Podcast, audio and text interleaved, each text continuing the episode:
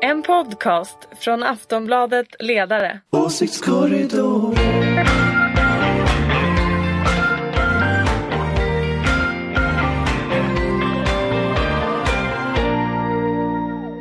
Hej och välkomna till Åsiktskorridoren, en podd från Aftonbladets ledarredaktion och ditt skydd när det blåser höststormar i det politiska klimatet. På västkusten är det premiär för hummerfisket idag och i politiken är det full fart, precis som vanligt. Vi ska försöka bena ut vad som egentligen händer bakom alla utspel, strategier och allianser. För att hjälpa mig har jag med mig vår fantastiska panel. Först, precis som det brukar vara, Ulrika Schenström som är chef för den gröna och liberala tankesmedjan Fores. Ulrika är oberoende moderat. Yes, hej, här är jag igen. Här finns också tillbaka och efterlängtad Susanna Kirkegård som nu återkommer som lördagskrönikör på Aftonbladets ledarsida. Ja, Hej. hallå hallå, jättekul. Dessutom, också som vanligt, Anders Lindberg som är politisk chefredaktör för den oberoende socialdemokratiska Aftonbladet. Hej hej! Själv heter jag Ingvar Persson och arbetar till vardags på Aftonbladets ledarredaktion. Idag är det dock min uppgift att leda det här samtalet så rättvist och opartiskt som det bara är möjligt. Jag tänkte vi skulle börja med tyska valet. Eh, för en gångs skull är det ju! Ja, för en gång skulle det ju så att ett val i ett land som inte är Storbritannien eller USA har dragit till sig lite uppmärksamhet här hemma. Eh, och resultatet blev ju eh, också någonting som ingen skulle ha trott för bara några månader sedan. Socialdemokraterna blir, visserligen med nöd och näppe, men ändå största parti. Kristdemokraterna, det traditionellt tunga tyska kristdemokratiska partiet, får finna sig i att förvisas till platsen som näst största parti. Så min fråga blir ju, har ett val i Tyskland någon betydelse för svensk politik? Susanna? Ja, absolut. Och eh, tack för det utmärkta tillfället att dra in EU efter så här 20 sekunder in i podden. Eh, jag är ju mycket intresserad av att se hur eh, en eventuellt ny eh, förbundskansler påverkar inriktningen i EU, men som jag förstått det så kan det ta ett tag innan det blir så. Så alla, alla EU-analytiker som är igång nu pratar om att det kan bli lite stillestånd i, i Europa för att Frankrike har presidentval samtidigt som de har ordförandeskapet i rådet nästa termin så att säga och sen om både Frankrike och Tyskland tystnar, då blir det ju intressant att höra vilka som börjar ta ton. Jag hoppas på Sverige. Ja, det kommer att ha betydelse för, för EU och därmed för Sverige. Men har det någon betydelse för svenska partier, Ulrika? Ja, men det finns väl en trend kanske som går, det kan man ju aldrig eh, utesluta. Och i så fall så är det ju en slags eh, vänster-mitten-trend, men den trenden har ju å andra sidan Tyskland haft hela tiden.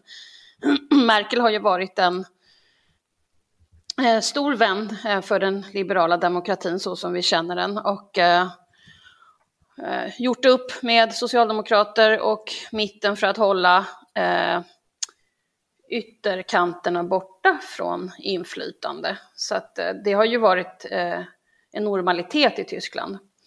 Eh, så att jag är inte så säker på att inriktningen på politiken kommer att bli jätte, jätte annorlunda efter det här. Eftersom man har gjort en brett, bred uppgörelse redan tidigare.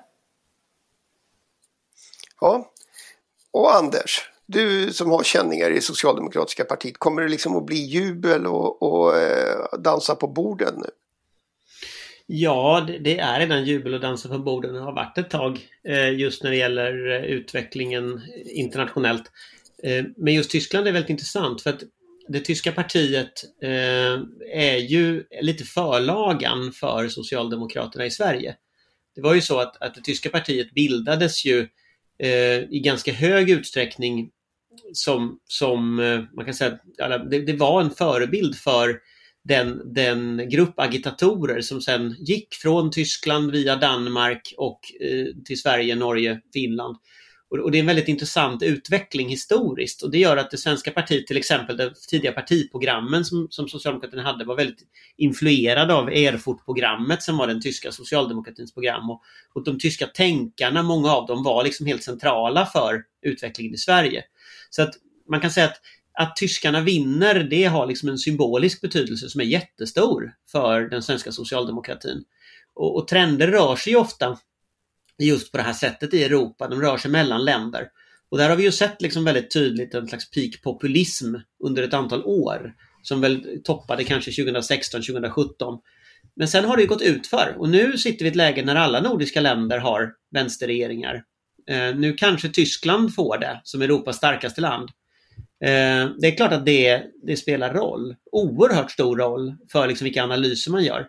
Och då är det ju väldigt tydligt så att när Eh, partipolitiken i Tyskland handlade om riktiga frågor, då gick både Die Linke, det tyska vänsterpartiet som är arvtagare från eh, östtyska kommunistpartiet, och AFD som ju är ett högerextremt parti, båda gick ner ordentligt. Så att, så att idén om att man ska samarbeta med eh, ett parti som SD till exempel, eh, för att de ska minska, har ju visat sig vara bullshit i alla länder. Men nu kan man också se väldigt tydligt, vad händer när man inte samarbetar med det? När man istället pratar egna frågor, ja då gick det åt skogen för AFD.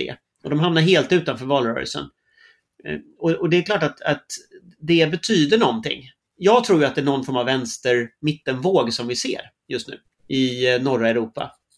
Eh, och i Spanien och i Portugal ska jag säga.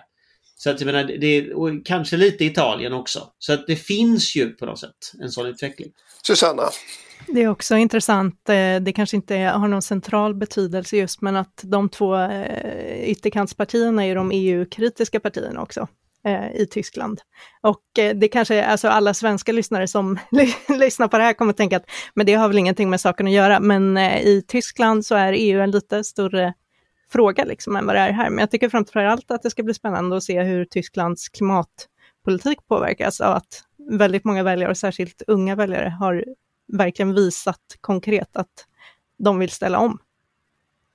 Tänker du att det är en trend Nej, men jag tycker Susanna, kunna... Jag tycker Susanna ja. lyfter någonting faktiskt väldigt viktigt här och EU-frågan eh, e i allra högsta grad. Jag tror att den är helt beroende av klimatfrågan och klimatfrågan av EU-frågan. Jag tycker också att jag ser för de lyssnare som kanske inte är jätteintresserade av tysk politik. Jag är ingen expert, eh, även om jag naturligtvis tittade på valvakan igår och sådär. Men, men EU-frågan eh, och EU är ju hotat här hemma. I debatten kommer jag, jag är ganska säker på att den kommer att komma upp, den här frågan kring EU. Och jag tror att det är förödande om det blir en diskussion som handlar om ja eller nej till EU. Däremot kan man ju säga så här, man kan inte älska allt med EU, man kan inte tycka att allting är bra, men det är precis som hemma här i Sverige. Vi, varje gång vi är förbannade på något system här så ska vi ju inte gå ur Sverige bara för att vi tycker att någonting är dåligt. Men Anders, du älskar ju allt med EU. Ja, jag älskar allting med EU. Men, eh, och, och jag, jag, tycker också att, att själva grunden i liksom den här tysk-franska motorn eh, får gärna vara lite mera socialt ansvarstagande.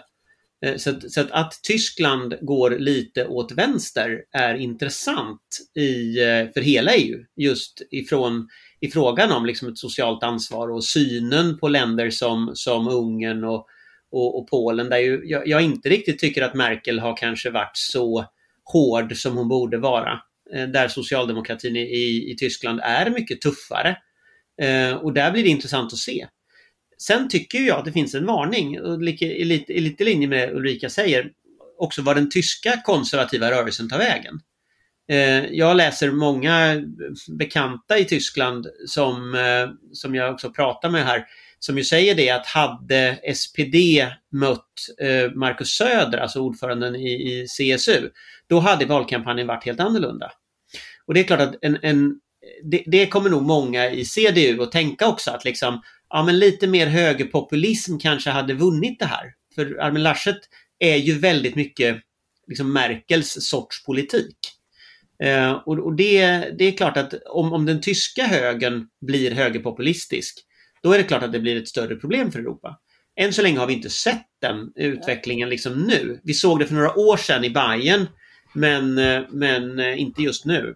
Och jag tror under alla omständigheter att, att AFD är liksom bortanför synranden. Eh, och det borde ju Moderaterna i Sverige fundera några varv på. SD med sina tydliga naziströtter hade aldrig kunnat vara aktiv i Tyskland. Eh, så SD är ju på många sätt ett extremare parti om man ser till rötterna än vad AFD, än vad AFD är. Och ändå kan Moderaterna och Kristdemokraterna samarbeta med SD. Och det är egentligen ganska konstigt. Mm. Bara innan vi slutar, eh, Susanna, jag, jag tänkte, du, ditt takeaway från den här tyska valrörelsen förutom EU-frågan, det, det, är alltså rätt mycket klimatfrågan just. Ja, verkligen. Det är ju spännande att eh, alla tyskar är ju helt besatta av Greta Thunberg på ett sätt som vi svenskar kanske inte riktigt är. Eh, och jag tror att alltså, det betyder väldigt mycket för de unga i Tyskland och de kommer också antagligen ha en ganska svår omställning, alltså från kol och allt som har med Nord Stream att göra. Alltså de har ganska mycket att göra, men har samtidigt verktyg för att göra det och har verktyg för att få hela EU att ställa om tillsammans. Så att det är väldigt intressant om en så stor Alltså om ung, en ung generation lyckas få en så stor spelare i Europapolitiken, som ändå är nivån där vi kan förändra någonting på riktigt i klimatpolitiken, får, alltså ställer om helt. Vill jag få, få återkomma, tycker jag det låter som.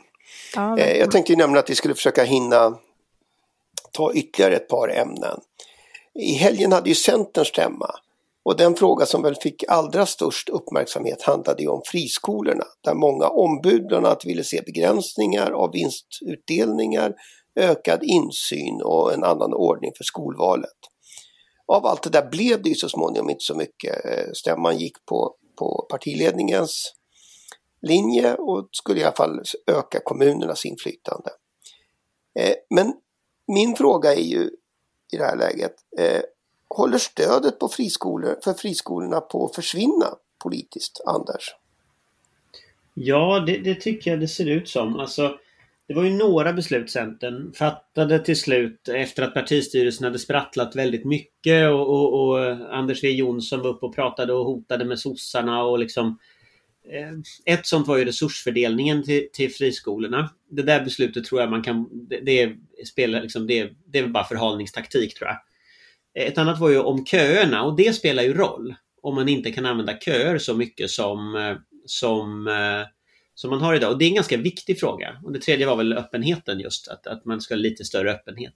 Men, men det intressanta var ju tonläget i debatten. Eh, många ombud lät ju som eh, ungefär som ombud på en socialdemokratisk kongress. Och det var så uppenbart att det var liksom medlemmarna mot partieliten. Eh, det var ett medlemsuppror mot liksom partistyrelsen och partistyrelsen trasslade fram och tillbaka med de här kompromisserna hit och dit. Och, och den ena voteringen var konstigare än den andra. Och hela, hela blocket började med elva ordningsfrågor. Jag räknade faktiskt innan de kom igång med diskussionen. Liksom. Och så hård och det var verkligen partistyrelsen använde alla knep de kunde för att liksom inte få igenom någonting. Så jag tror det är en tidsfråga innan Centern eh, flyttar på sig. Och nu i och med att Liberalerna ska träffas i höst så är det ju öppet mål för dem att, eh, att ta den här frågan och ta liksom kritiken mot vinsterna och, och kritiken mot den här skolan där liksom stora koncerner har dragningsrätt på skattepengar men sen inte levererar någon vidare skola. Alltså den, den kritiken. Liberalerna har ett gyllene läge att bli det borgerliga parti som står, står upp för den kritiken nu. Um, så jag, jag, tror att det är en rörelse, ge det två år. Jag, jag gör en jämförelse i mitt bakhuvud som är när Miljöpartiet svängde. Jag vet inte om ni kommer ihåg, Mikaela Valtersson var ju jättearg när Miljöpartiet svängde. Hon, var, hon blev ju sen skollobbyist själv. Eh, eller hon var skollobbyist. Eh, och sen så tog det något år eller två år, så svängde hela Miljöpartiet. Och jag undrar om inte det vi ser nu, det är samma sak. Att liksom, här är en rörelse på gång som partiledningen inte kommer att kunna kontrollera i något av de två partierna. Det är bara en spaning. Jag var på Centerstämman i fredags men jag var inte där sen. Jag var där för att titta på just den här, den här debatten. Mm. Ulrika, med ja, dina kontakter. Inte, jag såg inte den här eh, diskussionen på Centerstämman men man kan väl säga så här att det är ju uppenbart att den här frågan är på väg upp till att bli, segla upp som en ganska stor fråga i valrörelsen. Och jag tror att jag tror att det är olyckligt hur man har hanterat den här frågan därför att det, det tenderar att spä på företagande generellt. Eh, jag har ju pratat ganska många eh, gånger i den här podden om, om den här eh, Eva Lindström-utredningen som kom redan under Reinfeldt 2.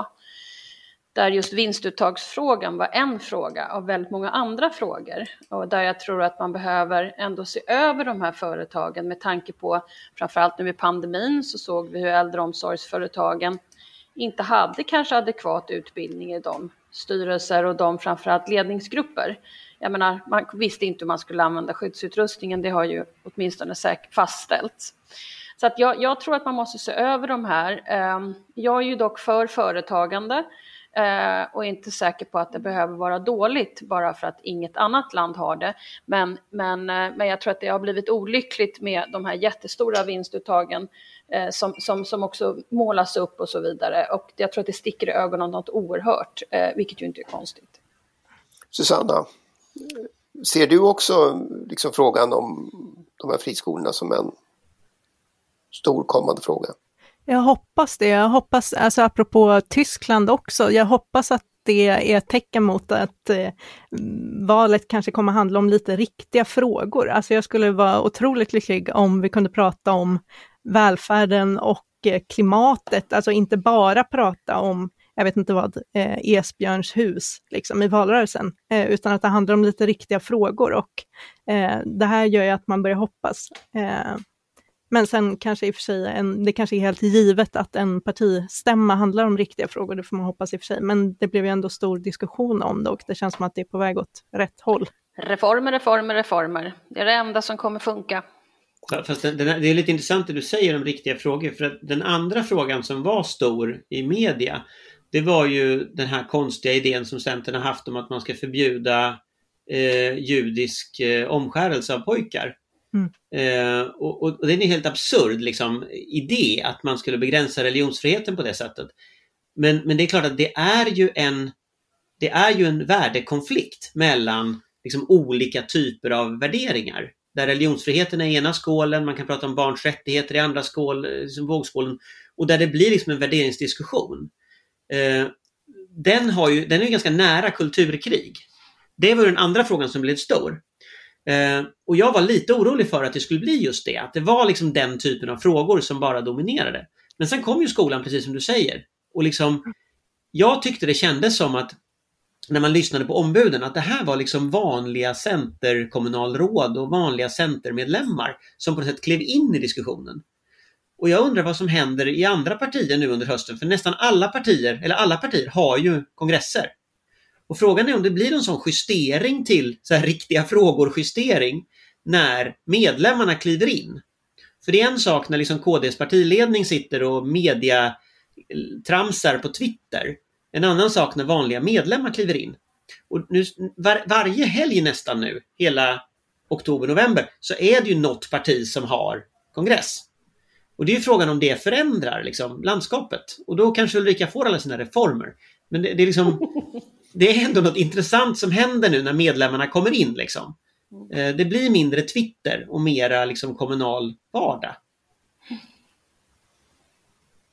Det finns ett hopp menar du och hoppet är partikongresser. Jag tror att det är ett litet hopp faktiskt som finns i jag var ju väldigt glad att få åka dit och äta på Centerns fika till exempel jag är väldigt glad för. Mm. Centern har alltid ett bra fika för övrigt, så det, det, just Centern är bra att börja med. Men, men Miljöpartiet brukar sämst. Eh, men, men det är liksom ändå intressant att träffa vanliga människor. Även om de hade delat upp sin kongress i 22 hubbar i hela landet. Det var ändå en, det är en, ändå en annan grej när liksom partimedlemmar får träffas och diskutera. Och jag tänker att det finns ett, ett liksom underskott av det efter alla dessa jävla Zoom-möten vi har suttit i. Och jag undrar om inte det här kommer att förändra politiken. Att man liksom får att man vet ju att det blir högre konfliktnivå och mer polarisering bakom en skärm. Och nu får man faktiskt träffas. Jag tror det kan spela roll. Jag kanske är lite naiv, men jag tror ändå det. Men du hjälper mig med nästa övergång, eller övergången till nästa fråga. Eh, jag tänkte nämligen precis att vi skulle försöka blicka framåt. På onsdag är det ju faktiskt, det är väldigt snart, i övermorgon när vi spelar in det här, så ska nästan alla restriktioner försvinna i Sverige. Fritt fram för mingel med rosévin, panelsamtal och politiska massmöten. Eh, och dessutom är det ju meningen att vi ska återvända till våra arbetsplatser. I alla fall vi som har jobbat hemma under den här perioden. Är det rätt tid Ulrika? Ja, jag tror det. Absolut. Eh, jag tror att man också har valt tajmingen därför att eh, för er som inte eh, går fram och tillbaka väldigt många steg tur och retur Stockholms innerstad, Södermalm, Vasastan, Kungsholmen, Östermalm city, Norrmalm kan jag säga att det känns inte som någon är inne i en pandemi för närvarande fortfarande. Det är ju fullsmockat med folk precis överallt. Jag sysselsatte mig med igår Södermalm runt igår. Det var ju väldigt vackert väder. Det var så mycket folk så att jag fick bära min hund under vissa eh, delar eftersom det var så otroligt trångt. Jag tänkte undvika att någon skulle trampa på honom och då hände ju en, ytterligare kanske en olycka så att jag bar runt på Winston istället. Nej, det är ändå jag, jag tufft. Tror att, jag, tror, jag tror att liksom, jag tror att eh, det hade inte, det hade inte liksom, jag tror inte folk hade följt restriktionerna ifall det hade fortsatt så här. Susanna, vad säger du? Är det rätt jag, tid? Eh, jag tror att det kanske är rätt tid. Jag eh, pratar ju ganska mycket med olika kompisar ute i Europa om skillnaderna mellan svensk eh, coronastrategi och politik och de andra länderna. Och det är ju så, alltså man blir ju eh, man blir ju nästan liberal, alltså i ett europeiskt perspektiv. Eh, för att eh, det är ju, alltså det är ju eh, helt sjukt hur det är i de andra länderna. Alltså du måste visa, till exempel nu i Tyskland, så var det liksom vid talen som partiledarna höll, så är det ju så här avspärrningar, även om det är utomhus, så är det avspärrningar liksom några meter runt. Och för att komma in de metrarna närmare scenen så måste du visa upp ett vaccinationsintyg. Eh, och det tycker jag är lite in, liksom integritetskränkande. Eh, så att jag eh, litar på den svenska linjen och hoppas att vi gör rätt nu. Sen hoppas jag att det inte blir sån partystämning som i Norge, utan att vi kan vara lite mer sansande än grannarna. Ja, Anders, ska du ut och ha partaj på onsdag? Alltså jag har ju aldrig det så det, det är liksom, jag är ju fel person att fråga men, men, men jag är ganska glad att de häver det här nu. Jag tror att, eh, jag tror inte man hade orkat så mycket länge till. Och jag tycker att det är eh, bra att myndigheterna säger att det här är eh, en nivå som gör att man ändå kan ta bort restriktioner. Sen är ju allting ett mått av osäkerhet. Men jag har inte särskilt stort förtroende för de här alternativa forskarna som hela tiden har sagt att allt bara går åt helsike. Eh, jag har inte det faktiskt. Jag tycker de har hela tiden haft fel när de har förklarat att allting går åt skogen och, och att man borde göra som andra länder. Och sen har man tittat på de här andra länderna och så har det visat sig att de har misslyckats fullständigt. Så att jag, jag måste säga att jag, jag, är ganska nöjd med att vi har valt den linje vi har valt i Sverige. Även om det har varit naturligtvis eh, en osäkerhet. Jag menar man vet ju inte, det är en pandemi. Liksom. Det, det går inte att styra liksom, på det sättet. Men jag är ganska nöjd med det och jag är glad att de häver det här nu. Jag är ja, väldigt glad att vi inte får vaccinationspass och sådana saker. Och titta på de här länderna som har varit väldigt mycket mer auktoritära där det istället då har dykt upp lönnklubbar och lönnrestauranger och mm. svarta börsen-ställen. Alltså det blir ju, det blir inte heller bra. Men det finns, väl, det finns väl en svag punkt i det här. Därför att argumentet för att häva restriktionerna är ju att vaccinationsgraden är, är tillräckligt hög. Och samtidigt vet vi ju att det är stora och ganska koncentrerade grupper där, där eh, den fortfarande släpar efter.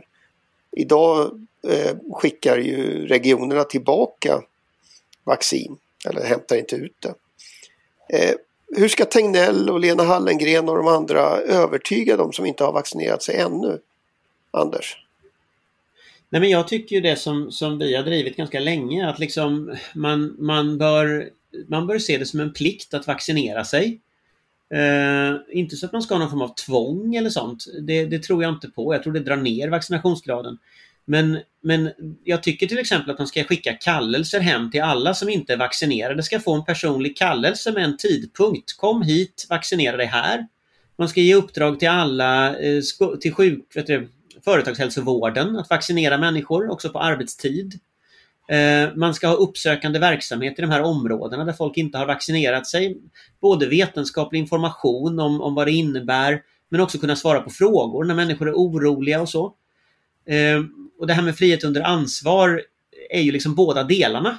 Och ansvaret är ju att gå och vaccinera sig. Eh, och då behöver man ha den typen av påtryckningar som man, som man kan ha och som man har haft hela, hela pandemin. Har vi haft tydliga påtryckningar med vad som är rätt och fel utan att behöva använda tvång, utan att behöva använda den typen av metoder. Jag tycker vi ska fortsätta med det. Men det kräver ju att man gör det. Man kan ju inte bara strunta i liksom, att skicka kallelser och uppsökande verksamhet. Det verkar ju som att vissa delar av landet har struntat i det. Och det tycker jag är, det, så kan man ju inte göra utan då måste man ju söka upp de som inte har vaccinerat sig eh, och erbjuda dem eh, vänligt men bestämt en, en tydlig, tydlig vaccinationstidpunkt och sådär. Så tänker jag. Samtidigt illustrerar väl just de här eh, skillnaderna i vaccinationsgrad väldigt mycket klyftorna i det svenska samhället. Ja, och det är väl en klyfta i förtroende, tänker jag. Som fanns tillit. där innan och som finns där nu. Liksom, som, ja, tillit liksom. Men, men den kan ju inte överbryggas med tvång. Tillit överbryggas ju med förtroende för människor och att man lyssnar på människor. Det är ju så man hittar tillit, tillbaka till tilliten. Men det måste göras.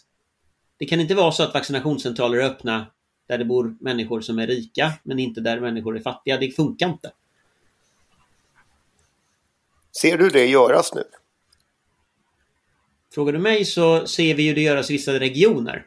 Eh, det gör vi ju. Men vi ser det ju inte göras i Sverige totalt. Eh, och regeringen har ju anslagit pengar till att man ska kunna göra till exempel informationsinsatser och så. Men jag skulle ju igen, egentligen så tycker jag att den här beryktade organisationen SKR borde ju ta, ta alla regioner i örat och säga åt alla regioner, nu skickar ni kallelser till alla som inte är vaccinerade färdigt innan oktober månads utgång. Det, man vet ju vilka det är. Nu ger ni uppdrag till alla arbetsplatsförlagda eh, eh, företagshälsovård och, och annat som finns att vaccinera människor.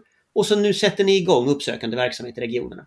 Jag menar, det, det, bestäm det. Och så går man ut med den rekommendationen till alla att nu gör ni det nu. Och då tror jag att vi kommer ganska snabbt att komma upp mycket, mycket mer i vaccinationer än vad vi har gjort. Men, det, men precis... det är ju det här, återigen, massa, fri, fri, massa frifräsande kommuner och regioner som ska liksom köra sitt eget race. Det är väl, det är väl liksom, det är så vi gör. Men det, det är, jag tycker man ska vara tydlig så att säga med dem om att nu är det färdigt. Vad säger du Ulrika, är det här ett problem? Ja, alltså det är klart att det är ett problem att folk inte tar vaccinet. Eh, men jag tror ju inte heller på att, att um, trycka på med, med massa eh, auktoritära eh, lagar och restriktioner, utan jag tror att man måste få folk att förstå själva att de ska göra det. Mm. Annars är vi ju inne på en farlig väg. Men det är ju en väg som man tar i många andra länder om jag skickar frågan vidare till Susanna. Eh, att eh, tvinga folk? Eller ja, eller sätta upp det som villkor att du får inte gå till jobbet om du inte är vaccinerad och sådär. Mm, jag tror att det är bättre att lösa det med förtroende, som Anders var inne på. Det är, är nog mer eh, hållbart på lång sikt. Ja, det, så den frågan återstår också när, när vi är tillbaka i, i och får träffas och mingla och vad det nu är för någonting alla får ju inte mingla heller ska man ju vara medveten om. Är du inte vaccinerad så har ju Folkhälsomyndigheten sagt att då får du inte gå och dansa. Och det, är väl, det är väl ett språkbruk som kanske talar om ålders, liksom deras ålder men det, det är ändå liksom det, det, det, är ju så. Alltså det är ju en frihet på onsdag för de som är vaccinerade. De som inte är vaccinerade ska ju fortfarande hålla avstånd och så vidare. Och det är ju tydligt, det är en tydlig skillnad. Liksom. Fast det kommer inte stå någon i dörren till dansrestaurangen i den mån det fortfarande finns sådana. Nej, det hoppas jag att efter. det inte gör. Det hoppas jag att det inte gör. Eh, hur ska, så. Men, men det är ju fortfarande liksom det här med, med plikt. Att det är, en frå det är någonting man ska göra så att säga. Men sen är det ju inte straffsanktionerat och det bör det inte vara heller, tycker jag. Eh, vi har haft, jag har haft samma uppfattning hela den här pandemin. Att det här frihet under ansvar ska vara liksom det dominerande. Och jag tycker faktiskt att de som har sagt att tvång ska vara en bra lösning, jag tycker det har visat sig att de har fel. tittar vi runt om i Europa så det har inte funkat i de länderna som har gjort det. Och nu när Frankrike ska ha jättehårda restriktioner och tvinga alla och sånt. Det är jättemotstånd i Frankrike. Det drar förmodligen ner förtroendet för vaccinationer på alla andra områden på sikt dessutom. Jag tror det är rent kontraproduktivt. Ja, och förtroendet för staten. Ja. I den mån det finns ett förtroende för den franska staten. Ehm, det där är faktiskt allt vi hinner med i dagens Åsiktskorridoren.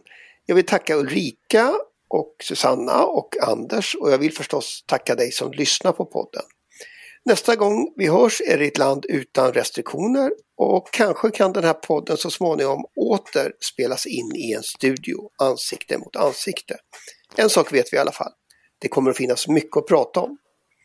Tack så mycket och hej då! Hej då! Hej, hej! En podcast från Aftonbladet Ledare. Åsiktskorridoren.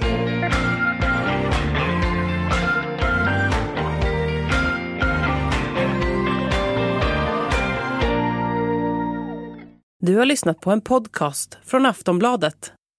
Ansvarig utgivare är Lena K Samuelsson.